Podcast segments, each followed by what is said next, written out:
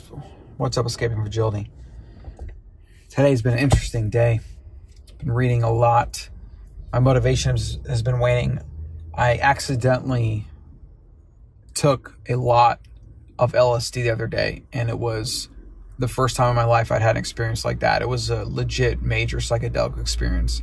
That if you were to say I could do that again, I probably would say no. I don't know if I'm ever going to do that again. And I have like two day afterlife where like I'm tired and still trying to work through some of the uh, things that came up. And my motivation is waned. Anytime my motivation wanes, it makes me nervous. Like I get this weird idea that like, oh my gosh, what if you never want to work again? Your life's gonna crumble. Like it's obviously irrational. And it's good to take breaks and time away and things like that and recuperate. I need to do that more.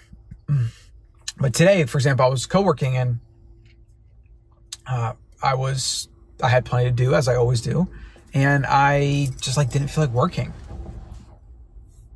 And I read. I was reading, and there's a book by the author that wrote Direct Truth. Now, Direct Truth is an amazing book. I highly recommend everybody gets it. I can't pronounce his name. It's like I'm not going to try. But the author of Direct Truth wrote two other books, and they're both good. They're a little out there in some ways, but something that stuck out to me today that I wanted to bring up was this idea that he talks about in one of these books that there's no such thing as me, Colin. Like I don't exist. It's just this illusion that my brain is manufactured so that when I look in the mirror, I record a video, I see myself. And he's kind of talking about how there is no self. There is no person with a name. And it's it's interesting because like I feel like it channels different parts of the brain and, and, and, the intellect. And like in one way, I understand what he's saying. In another way, like there is a me. I don't know. It's interesting. Uh, he does also talk in the book a lot about how the prison of the mind and how all of us are basically prisoners of our mind. Like our mind tells us to do things. It tells us we want things. It creates our suffering. It creates our happiness. It creates everything. When we live through our mind and in our mind, we are always taking in data about how to feel about the situation, about life, about what we're doing, where we're going, whatever. And because the conditioning of society and a lot of just the noise in culture in the modern world, a lot of the feelings that we bring into ourself, that we create, is suffering that is manufactured through our mind because that mind has these weird ideas about what we should do or shouldn't do or whether this mistake like is terrible and we should feel bad about ourselves or whether we should be shamed or guilt or whatever. We're not making progress. It's all noise. It's all garbage. Like i don't want to sit in a cave and be a monk. I like my work. I like what i do. I like exercise. I'm about to play racquetball. I enjoy spending time with friends and family. I like good food.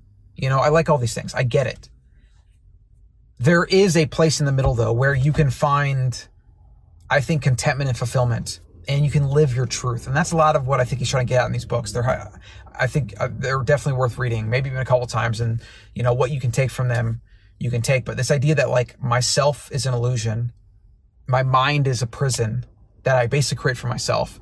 I think that is the first step of awareness to figuring out how to do something about it. Because it is true. If you, if you read Stoicism, which is the philosophy that is most uh, resonated with me through all my readings and over the years. We focus on, we have to focus on the things that we can control. We have to accept that which we can't control. Now, we can't accept anything around us. We can only accept how we respond to the things around us and how we respond to things that happen and what we do with that information, right? So, like, yeah, obviously my dad died. I was upset. But beyond a point where just like normal physical grief is going to take its toll, right? It does. It's going to, it's going to it needs to do what it needs to do, right? If I keep lingering in that grief, it will eventually have other negative effects that will I will be letting happen, right? So you see this a lot with victim mindset and negative negativity in general and just negative people. They always have something to be negative about. They always have something to complain about. They feel good doing it though. It's this weird kind of masochism where they want to be the victim. They want to be pained or wronged or whatever so they have somebody they can blame blame and victimhood is probably the most prevalent toxic mindset in our culture today. People are kicking and screaming about how things should be and the government should do this and this, more taxes than this. And then they just don't do anything and take responsibility for their life. Like they just want what? Handouts? So again, this all ties back into the idea of self. your your mind and living your life through your mind that is constantly making labels and judgments and doing these things that's constantly living in the past the future that is a brutal taskmaster. And for for most of us it is a slave driver. You can get better at controlling it though. Meditation can help. Uh, i find just general mindfulness and being in the moment helps a lot. And for me the biggest thing i would say is probably writing about it and reading about it. So reading books like The Direct Truth or Buddhism or or any philosophy really is always an exercise for me. And better understanding my own psyche, my own biology, and then kind of taking that stoic framework where what can I control and then running everything through that filter. So everything in your life right now that causes you pain or that is something that is just not matching up with what you want you have to take responsibility yourself to analyze how you're thinking about that situation. Is it serving you? Is it hurting you? Are these thoughts useful or are they destroying you? Not about whether it's right or wrong, not, about whether it's fair. Like, honestly, there's no morality in nature. Like, t- talk about morality to the young gazelle fresh out of the mom's room that gets is being eaten alive by the tiger. Like, are we going to throw the tiger in tiger jail? Like, that's nature. It's brutal. Nature is brutal. And humans have been able to take nature in their own hands to an extent, yes. And it has afforded the just the most insane amount of comforts and privilege you could possibly fathom. and what's funny about that privilege word is I only think there is one privilege. That privilege is being alive right now in 2020. That's the only privilege there is. Because everyone else, 99.9% of humanity is dead. And then people try to talk about skin color and this and that. That's such garbage. That is just an excuse. It is just an excuse, right? Because I know a lot of rich white people that are miserable. Like, who cares if they have money? Like, what's the point of having money if you're not happy? You actually see more rich, unhappy people than you do happy people. So, like, what's the freaking point? It's just, it's just, it's a nonsensical idea and concept. It's, it's just a typical victim blame uh, narrative. It's just garbage. So, something to think about, though. You know, it's a couple things to think about, I guess. But yourself is a prison, and the thing is, you're you have the key though. You can exit that prison at any moment you want. It's not easy. It can take time, take work. You constantly put yourself back in the prison. Like your ego will constantly put you back in that prison, but you can remove yourself at any time. If you're suffering, you are in a self-inflicted prison. Yes, with certain things, you're going to have grief and it's going to be hard and you're going to have to go through that. You have to work through that stuff.